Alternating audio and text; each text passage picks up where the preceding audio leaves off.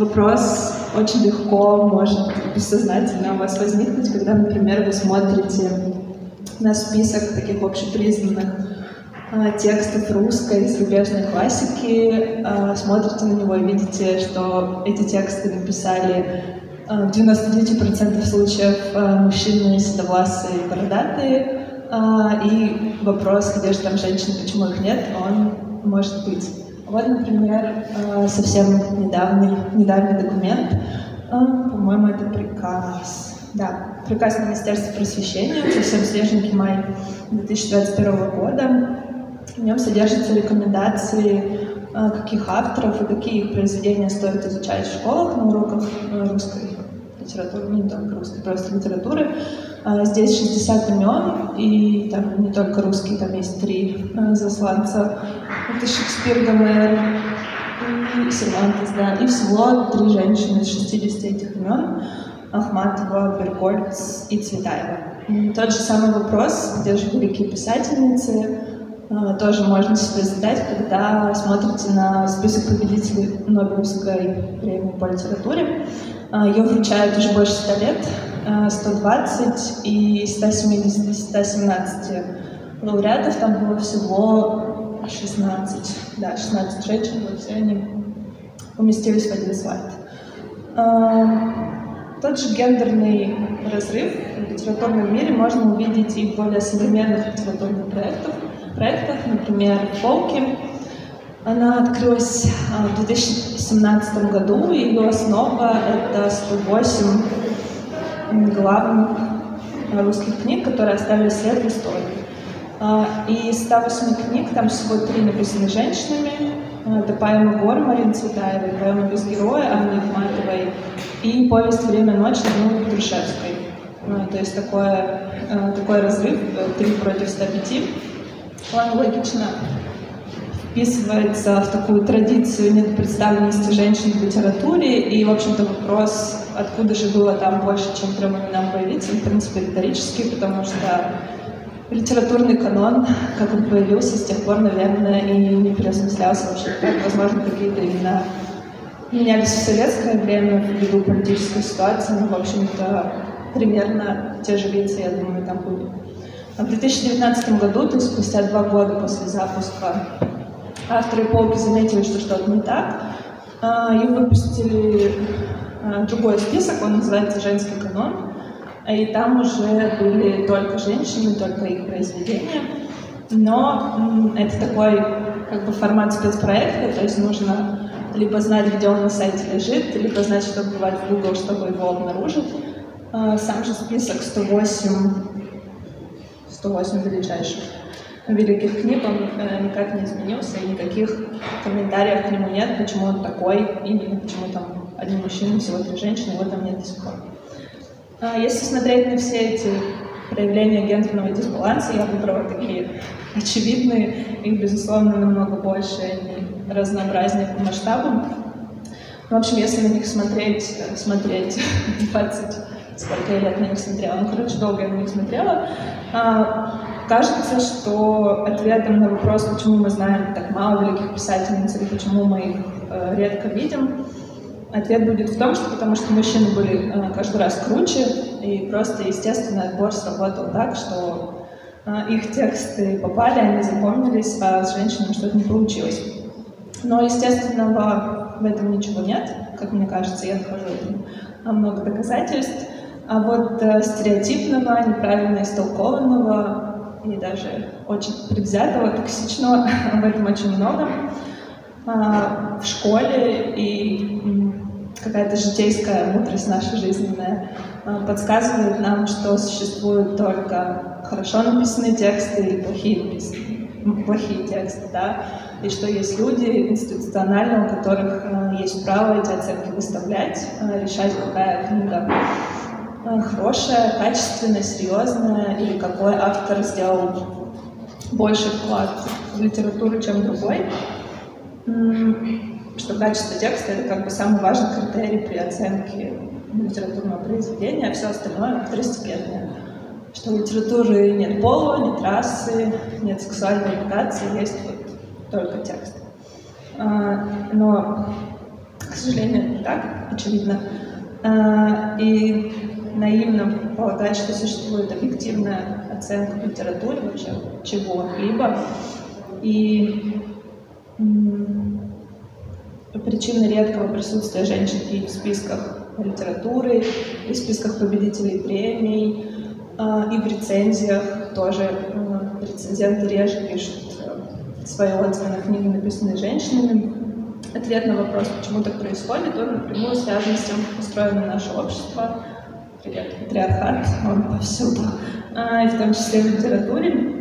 И сегодня я попробую рассказать о том, как он творил свои плохие дела а силами э, бородатых седовласых мужчин, и молодых тоже, всяких. Э, первой книгой, которая поменяла мой взгляд э, на историю женщин в литературе, это было эссе Вирджинии Вульф 29 года, написанное по следам ее лекции, которую она прочитала за год до этого Э, в первых колледжах женских Кембриджского университета. Э, если суммировать, основная мысль Вульф была, что интеллектуальная свобода, которая, собственно, позволяет писать великие тексты, она напрямую зависит от материальных факторов.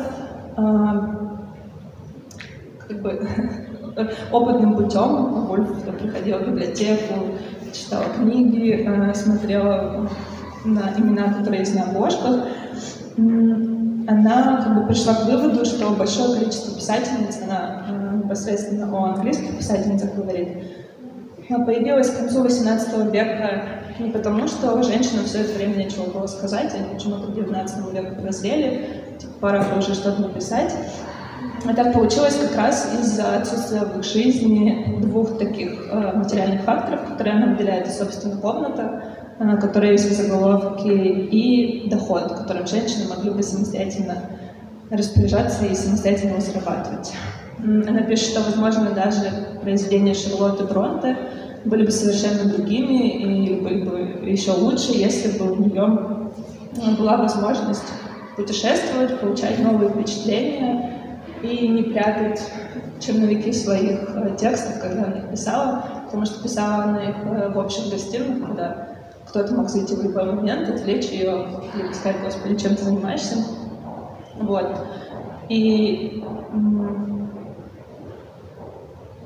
то есть многие вещи, которые были частью обыденной жизни мужчин, о которых они даже не задумывались, типа путешествовать в одиночку по миру, по Европе, а, или выйти вечером одному на улицу. В общем-то, они были недоступны для женщин просто потому, что они были женщинами.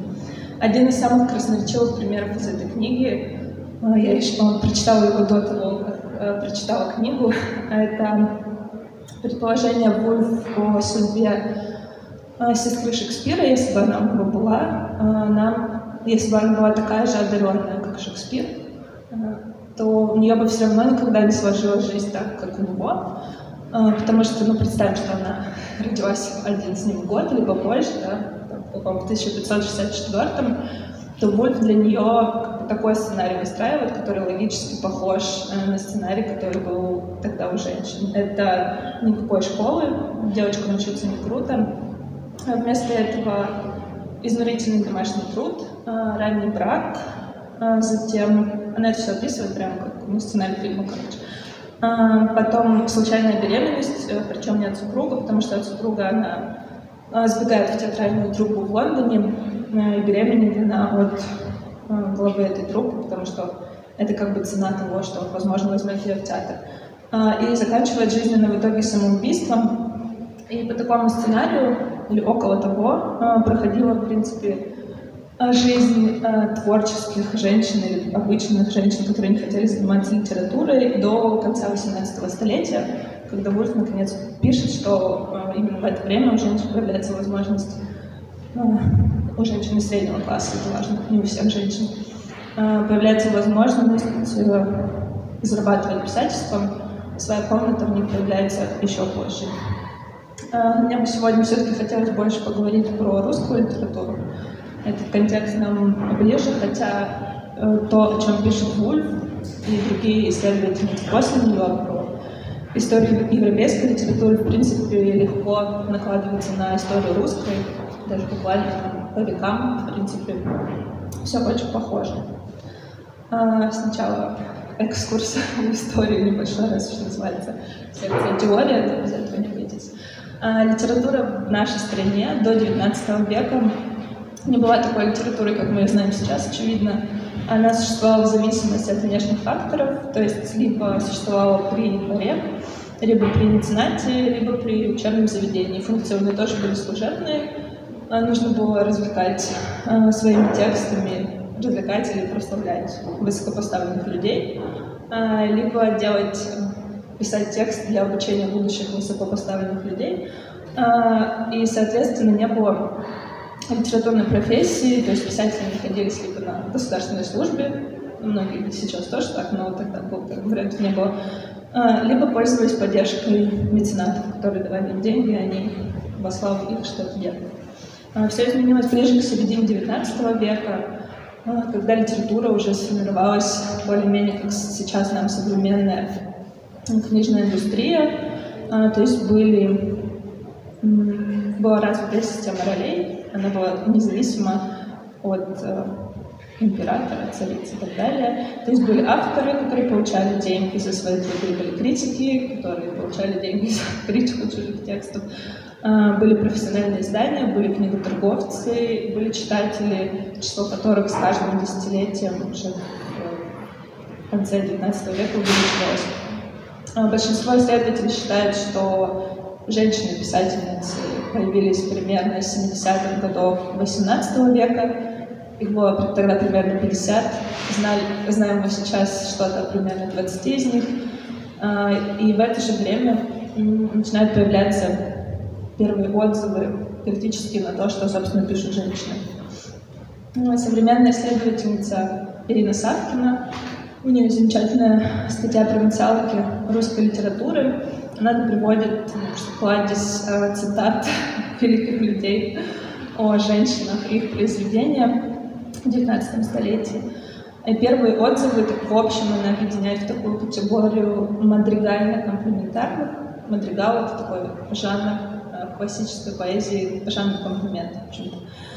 А, то есть, по большей части, эти отзывы были снисходительными. Частыми самыми топовыми эпитетами были «милый каприз», «детская забава», и показательной для нее здесь является цитата из журнала «Московский Меркурий» за 1805 год, Литература для женщин. Одни розы без шипов. Ибо какой педант, какой варвар осмелится не похвалить того, что нежная белая рука написала. Помимо того, что расизм, еще и сексизм, короче, вот. А, то есть вначале женщин в основном нахвалили, но это была такая снисходительная похвала, типа, ты вяжешь? Класс. ты пишешь тексты? Круто. Но как бы нет. А, то есть э, хвалили просто какие-то произведения конкретных женщин, но в литературе э, навряд ли э, сами эти критики ставили знак равенства между тем, что пишут женщины, тем, что такое литература. А, к тому же и сами женщины явно не чувствовали себя крутыми в этой сфере, равными мужчинами, и часто они предваряли свои работы этого периода изменениями, что вообще как бы дерзнули что-то написать. Например, так сделала Екатерина Урусова в предисловии к своей поэме 1774 года. «Я лишу себя надежды, что мои читатели из уважения к моему полу и к моим первым попыткам сочинения такого рода стихов могут простить мне ошибки, обнаруженные здесь. Таким образом, они побудят мою робкую музу к дальнейшим усилиям». Э, критические высказывания XVIII века и XIX и XX в том числе, по крайней мере, в начале были основаны на таких главенствующих в то время представлениях, что женщины, женщины по природе своей радикально отличаются от мужчин, и эта природа, она как бы э, определяет и функции мужчин и женщин в этом мире, и функция женщины — это украшать мир и обеспечивать благополучие близких людей. Как бы в таком распорядке дня, когда разрываешься между этими двумя вещами, как бы творчество, оно рассматривается как что-то инородное и буквально э, меняющее женский облик. Э, ближе к середине XIX века также появляется и само определение женской литературы. То есть определения мужской литературы, естественно, не было, но женская была как раз для того, чтобы отделить ее от настоящей литературы, с которой она ну, не могла быть равной, нужно было какое-то определение. Комплименты а, во второй половине XIX века уже закончились, а женщин становилось все больше в книжном мире, и, соответственно, критика начала еще больше этому сопротивляться, потому что, ну, что-то как-то женщины явно не поняли, что с первого раза, что не стоит. А, и обычным делом для критиков того времени было упрекать женскую прозу в неоригинальности, в тривиальности, при этом не забывая напоминать, что это чуждое женской природе занятие. Есть очень крутая а, значит, мысль а, что было распространено мнение, Савкина это исследовательница, я уже ее упоминала, что женщина не может быть писателем, так как талант, тут как бы в кавычках, э, выделяется лишь мужским организмом. Не знаю, как вы, но не хочу представлять этот процесс выделения мужского таланта. В 1907 году Николай Бердяев между прочим, семь раз номинированный на Нобелевскую премию чувак, но так ее не получил, так что отлично. Писал, писал о которые пытались добиться профессионального признания, я постараюсь спародировать его манеру. Я шучу, я не знаю, но... А, женщина как уже не хочет быть прекрасной, вызывать в себе восхищение, быть предметом любви, она теряет обаяние, грубеет, заражается вульгарностью. Женщина не хочет быть прекрасным творением Божьим, произведением искусства. Она сама хочет создавать произведение искусства. Это глубокий кризис не только женского бытия, но и всего человеческого бытия. И связан он с крушением рядового начала, с обострением проблем личности, бла-бла-бла. А, такому Сейчас я приду к женщинам, наконец, сколько можно токсичных мужиков читать, цитировать. Не такому эссенциалистскому взгляду да, на, на женщину, на ее предназначение, предназначение в этом мире сопротивлялись многие женщины, они как бы не сидели, не ждали, когда очередной мужчина раскритикует то, что они написали. А, и несмотря на усилия критиков, с каждым десятилетием, как я уже говорю, или нет, а, женщин-писательниц становилось все больше. И одной из таких ярых противниц э, была Анна Бунина. Она была первой русской профессиональной поэтессой. Профессиональной, то есть она пыталась выбивать гонорар, точнее, просто чтобы ей хоть что-то платили за то, что она делала. Она переехала из своего родового имения, она была дворянских кровей. В общем, Санкт-Петербург 28 лет. А, удачно, наверное, нет. А, умер ее отец, в общем, у нее а, было большое наследство, которое она потратила, собственно, на свое образование, э, на языки и словесность она изучала. Еще она посещала собрание в доме Гаврила Державина, крутой был мужик по тем временам, а, которые в 1811 году превратились в такое консервативное литературное сообщество, которое ненавидел Пушкина, возможно, вы слышали об этом.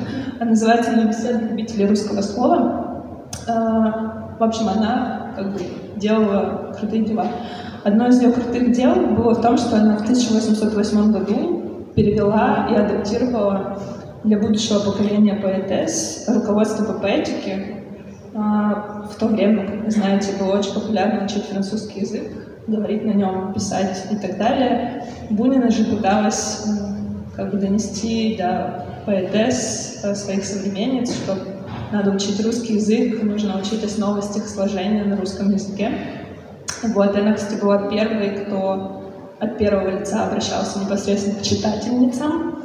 У нее есть стихотворение «Разговор между мной и женщинами», где она как раз пишет о женском образовании, его необходимости и о женском чтении. Также, что тоже было для меня открытием в свое время, у нее есть стихотворение «Пекинское листалище», его упоминала Оксана Васякина в романе «Рано», э, где прямо черным по белому, ну, в иносказательной форме описано неравенство между полами. Это круто для XIX века. Однако все ее старания в литературном мире, все ее успехи как бы одним взмахом пера перьями что-то а, перечеркнул э, Пушкин, потому что он сравнил ее там с каким-то чуваком, которого никто не уважал, и, в общем, сказал, что какие-то у него глупые стихи, в общем, ничего классного в ней нет. И Бунина настигла забвение, значит, прожила недолго. А, вот. И полное собрание ее сочинений вышло на русском языке только в 2016 году. А, и то, мне... Вот А, ну это обложка, неопытная музыка называется. А, и то этот сборник, мне кажется, во многом вышел, потому, потому что его редактором была Мария Нестеренко, а Маша уже очень давно занимается, она исследовательница, филолог, занимается возвращением забытых э, писательниц русских на наши книжные полки, так что, думаю, это ее огромный вклад в то, что вообще эта книга вышла. Еще одна классная, но забытая э, героиня русской литературы, биография которой очень красноречиво говорит о том времени, в котором она жила, это Анастасия Вербицкая. Она была топовой, э, топовой авторкой на рубеже веков 19-20 век. Писала себе, что меня читают шибче Толстого, и это была правда, потому что э, один из ее романов, романов самый популярный, «Ключи счастья», шеститомный. Первый том вышел тиражом 40 тысяч экземпляров, когда там норма была где-то 2-3 примерно. И если мне не врет интернет, то 6 ее томов, суммарный их тираж около пары миллионов. Вот, это очень круто. Кроме того, она работала политической обозревательницей, сама издавала себя и других женщин, и занималась благотворительностью, помогала женщинам получать образование и так далее. И а, также, как бы, в чем ее была литературная фишка, она в своих текстах а, распространяла простым языком всякие разные социалистические идеи, то есть в любовных романах могла пересказать Энгельса, а Маркса как бы топовая. Вот. И мне кажется, она делала очень много и для феминизма, и для того, чтобы совершить какие-то преобразования в обществе. А, но все, как бы, что они было, говорили при ее жизни, это все скатывалось к определению бульварный роман, плоские идеи, плохо пересказывал Энгельса, и Маркс тоже, и ее обвиняли, естественно, в порнографии за излишнюю откровенность женского желания. В ее книгах, вот на это, думаю, знакомая история «Свобода». Юлия Цветкова. Так, кстати, сюда. Вообще Вербицкая, естественно, была в курсе, а, что они писали. Уж не знаю, сколько слез переводит авторка, но а, наверняка много. А, в одном из ответов на критику, который ей постоянно сыпалась, потому что она была реально популярной, как бы у каждого наверняка было мнение об ее текстах. И в одном из писем можно прочесть такой отзыв, он, если что, есть за моей спиной. А, я хорошо знаю себе цель, не страдаю манией величия и не считаю себя талантливой. Синдром самозванки. Здравствуйте, давно виделись. А, но я понимаю, почему меня читают в данную минуту. Я вижу, что влечет ко мне читателя. Я затрагиваю все те же вопросы, старые вопросы о любви, о браке, о борьбе личности с обществом. Очевидно, я вкладываю в решение этих вопросов тот темперамент, ту искренность, то, несомненно, свое, что отличает меня от других. Может быть, именно то, что я пишу по-женски, и чувствую, и думаю тоже по-женски, а может быть решительные слова э, именно нужнее всего. Или я освещаю эти вопросы по-своему. Или читатель чувствует, что мои слова выстроены мной, что мое миросозерцание стоило мне дорого. Э, это цитата здесь, чтобы не заполнить паузу в монологе. А просто мне кажется важно показать, что мы совсем ничего, ну, по крайней мере, школа и потом университет ничего мне не показывают про то, что женщины в литературе были, и вообще-то они рефлексировали еще тогда, что их было мало, и что их оценивали как женщин. И поэтому, мне кажется, каждая такая саморефлексия, она должна быть произнесена вслух, по крайней мере, на таком событии точно. После Октябрьской революции в 17 году, которую так жаждала Вербицкая, э, ее посчитали слишком финансово успешной, э, чтобы присоединить ее к успехам революции. Поэтому она была политически подозрительным человеком. Ее романы запретили э, в печати в 24 году ну, как бы за устаревший пример буржуазного распада, естественно. Она умерла в 28 году, и как бы, все это время, ее книги были запрещены, она зарабатывала на жизнь написанием детских книг э, под мужскими псевдонимами в основном. Э, кстати, наши современники, интеллектуалы, не забывают Вербицкую, э, иногда о ней вспоминают. Например, была мной обнаружена случайно, текст Дмитрия Быкова в «Известиях», где он использовал в ее адрес такое определение «совершенно бездарная, вербицкая, с кругозором средней домохозяйки». Ну ок. Если кому интересно, то вот так сейчас выглядят обложки ее книг. Да, ну как все понятно. Домохозяйка, да. Чем-то напоминает Донцова, 50 оттенков серого. В принципе, вот она была прото-версия всего этого. Следующий слайд. А, ближе к еще последняя героиня биографической э, части этой лекции. А, ближе к середине 19 века, вообще время, как вы понимаете, когда происходило много одновременно хороших и плохих вещей, появились тексты, которые можно назвать э, примерами феминистской литературной критики в России. И здесь хочу поговорить про Александру Зражевскую, писательницу и авторку критических самых разных статей. Самая ее такая э, яркая — это «Зверинец». Это текст 1842 года, где она сначала рассказывает о том, как она сама э, пришла в литературу. 11 лет я уже сочиняла романы, фантастические путешествия. Меня бронили, смеялись, рвали в клочья и жгли мои произведения, но не исправили. Эта страсть обратилась в природу. А затем она в такой иносказательной, очень саркастической манере описывает самых разных зверей, которые а, существуют в литературном мире. Ну, под зверями, естественно, конкретные критики, скорее всего, но такие как бы общие типажи разных хулителей э, женского творчества. Вот, например, один такой это был персонаж. Шерсть пестрая, как цветистый слог, и острая, как насмешка. Советует не писать, уверяя меня, что женщина, которая берется за это дело, подвергается дурному мнению и критике ото всех. Что может сочинить девушка? О каких страстях заговорит она? Всякий укажет на нее, прибавляя, видно, испытала это. Мало, если подумал. Так говорит тот страшный зверь. И, в общем-то, описывая всех этих э, страшных зверей, она предлагает э, очень много контраргументов, которые до сих пор будут актуальны, особенно если вы где-то не в такой среде скажете, что вы феминистка, что у женщин в литературе были какие-то проблемы, то те аргументы, которые использует Рожевская, вам очень понадобятся в этом разговоре.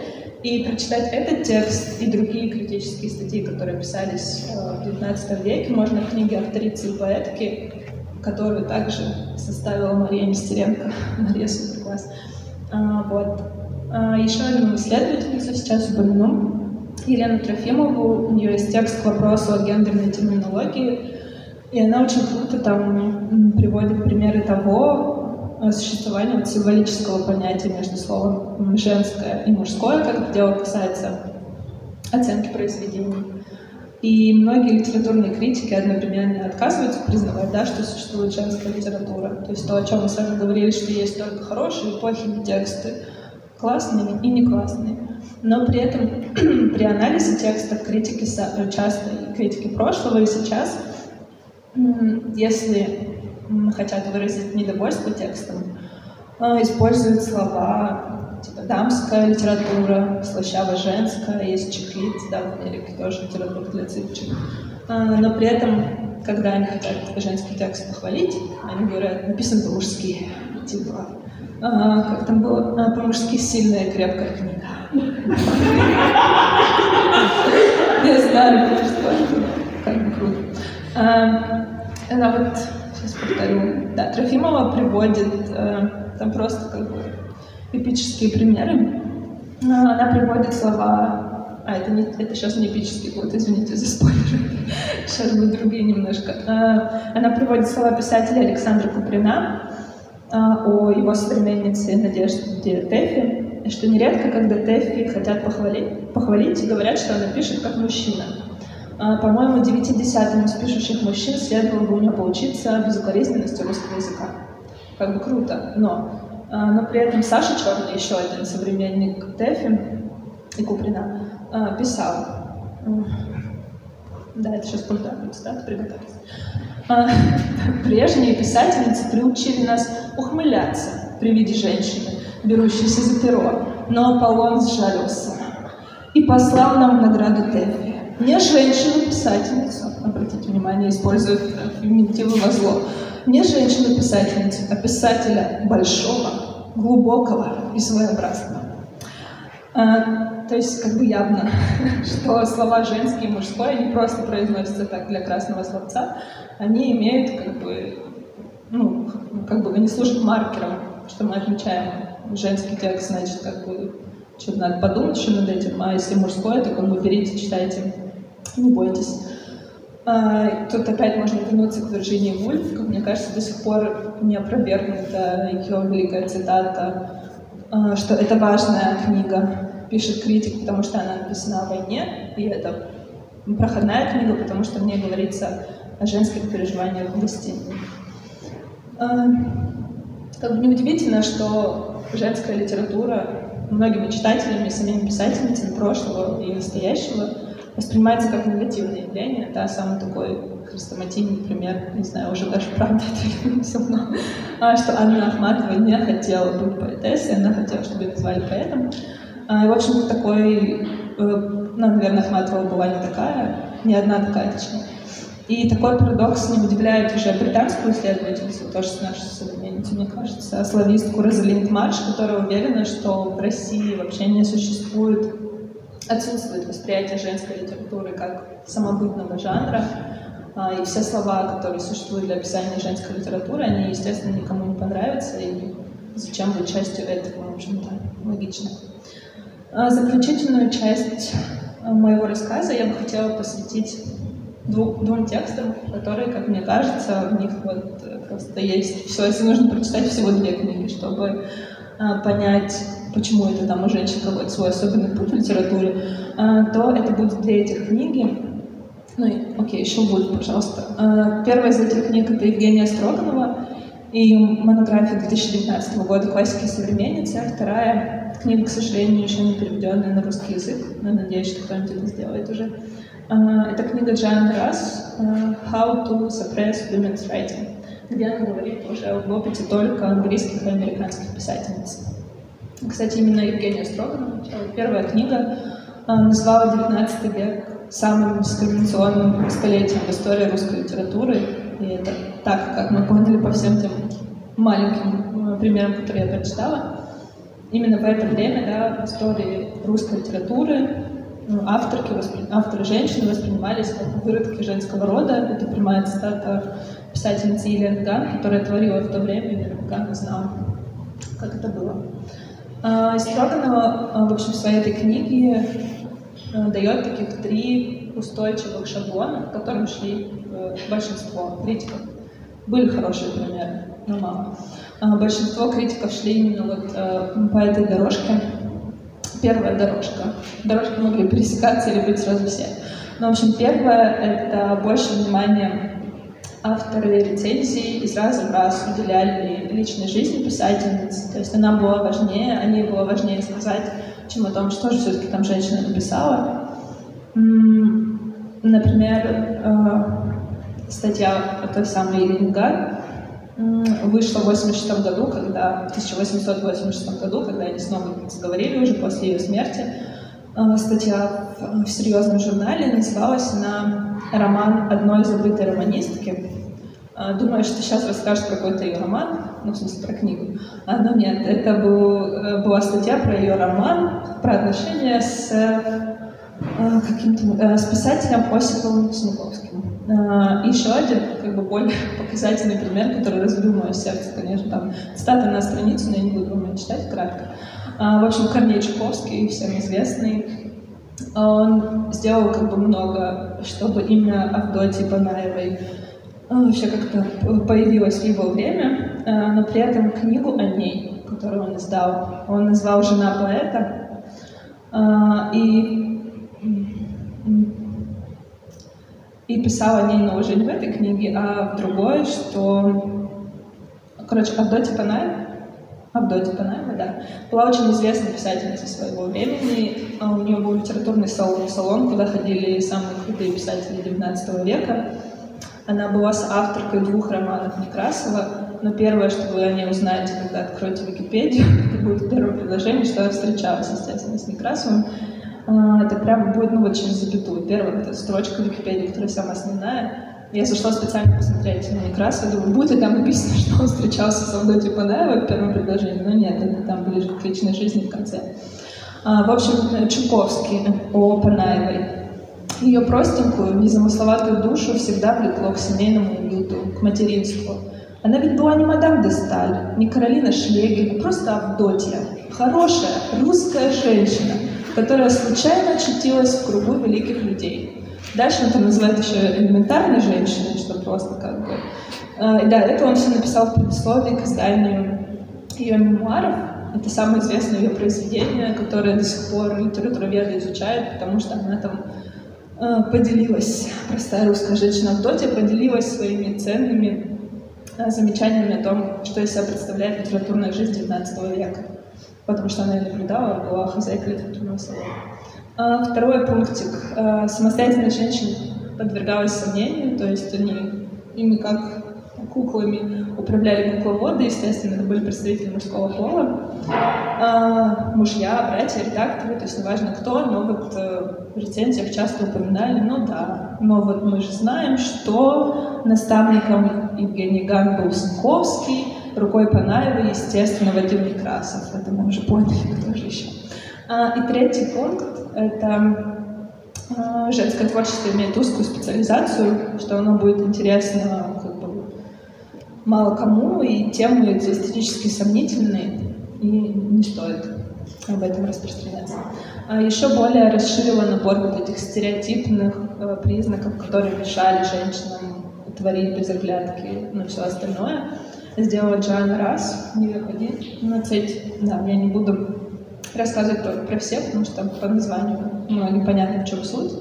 Ну, запреты — это все, что было направлено на лишение возможности женщин заниматься творчеством, отстранение от образования, экономическая зависимость, бедность, обязанности по семейного хозяйства, материнство и отсутствие досуга.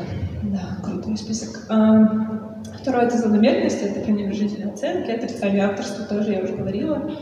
А, компрометация авторства, ну, как бы женское искусство неприлично, да, то есть природа женщины меняется, как только она начинает писать, и что-то получится, когда она закончит книгу, непонятно, что с ней будет вообще.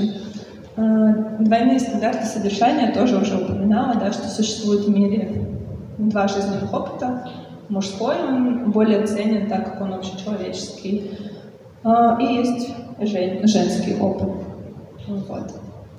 И как бы все типы опыта, которые не подходят э, белому гетеросексуальному мужчине, они как бы считаются какими-то сомнительными. Их литературная ценность, всегда ее нужно обсудить, ее нужно подтвердить, позвать какой-то комитет, вот, который все это оценит. А, ну, ложная категоризация тоже мы обсудили, да, что женщины не сами занимаются творчеством, у них всегда есть наставники мужского пола изоляция и исключение из правил связанные вещи. Изоляция, то есть создается миф о единичном достижении женщины, что окей, она написала одну книгу, это супер книга, все остальные книги уже непонятно, что с ними, но вот есть одна книга, которую действительно можно почитать. А, исключение из правил утверждает, что женщина, окей, она создала крутую книгу, но она такая одна как бы у нее нет никак, она не вписана ни в какой, ни в какую традицию, она как бы просто вот одна такая уникальная. И раз приводит здесь пример Эмили Диккенсон, сделая ей якобы комплимент, и несколько раз подчеркивая, что она вот такая уникальная, тем самым ее как бы исключали из традиции других женщин, которые тоже что-то писали, и сама она наверняка о них знала. Ну, исключение из правил логично приводит к недостатку образцов. И десятый пункт тоже я уже упоминала про снисходительные рецензии. И эстетика — это такое как бы общ, общее настроение в обществе, которое популяризует, что у женщин есть определенные характеристики, и они не очень приятные, и творчество — это как бы не то, не то что нужно. Естественно, эти э, стратегии как бы нет какого-то каталога у каждого критика мужчин или других критиков. Э, они в основном, скорее всего, э, не выбирались специально, это не была какая-то супер цель, но они все как бы часть одной системы, где ну, как бы просто разные системы угнетения, так реализуется система угнетения в литературе.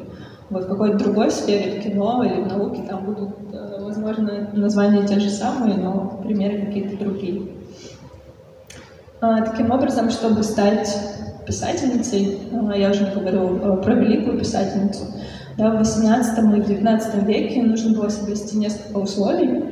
А, лучше, если повезет, родиться в достаточно обеспеченной семье, получить да, какое-то образование, чтобы родители были вообще не против этого образования, жить в Москве или Санкт-Петербурге, потому что кажется, что там как-то люди более прогрессивны, чем везде.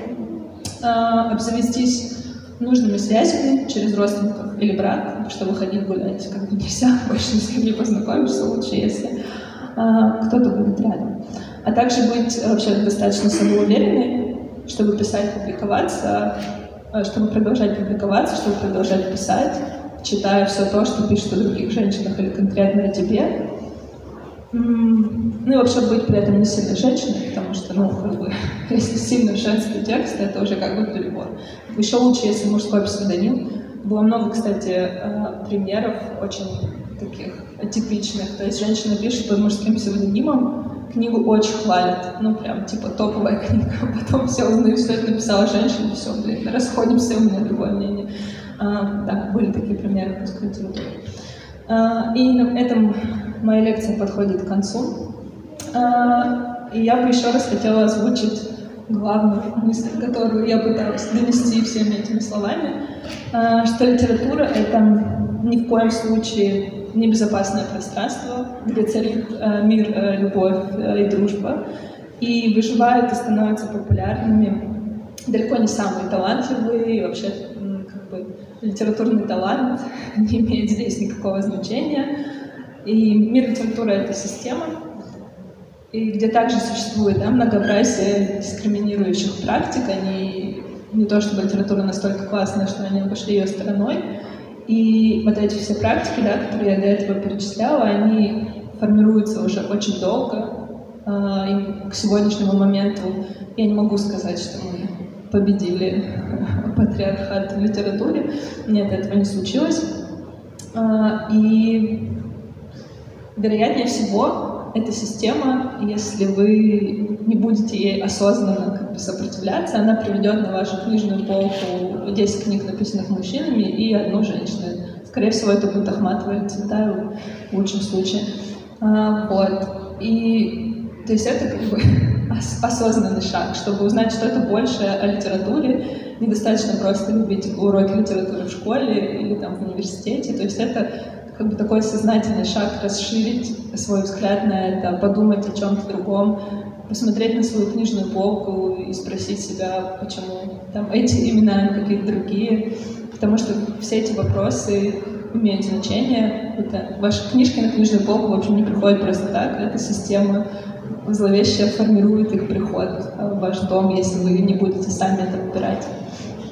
И что радует, что мы все-таки не в XIX веке, это что сейчас намного больше э, издательств, которые понимают, что с литературой что-то не так.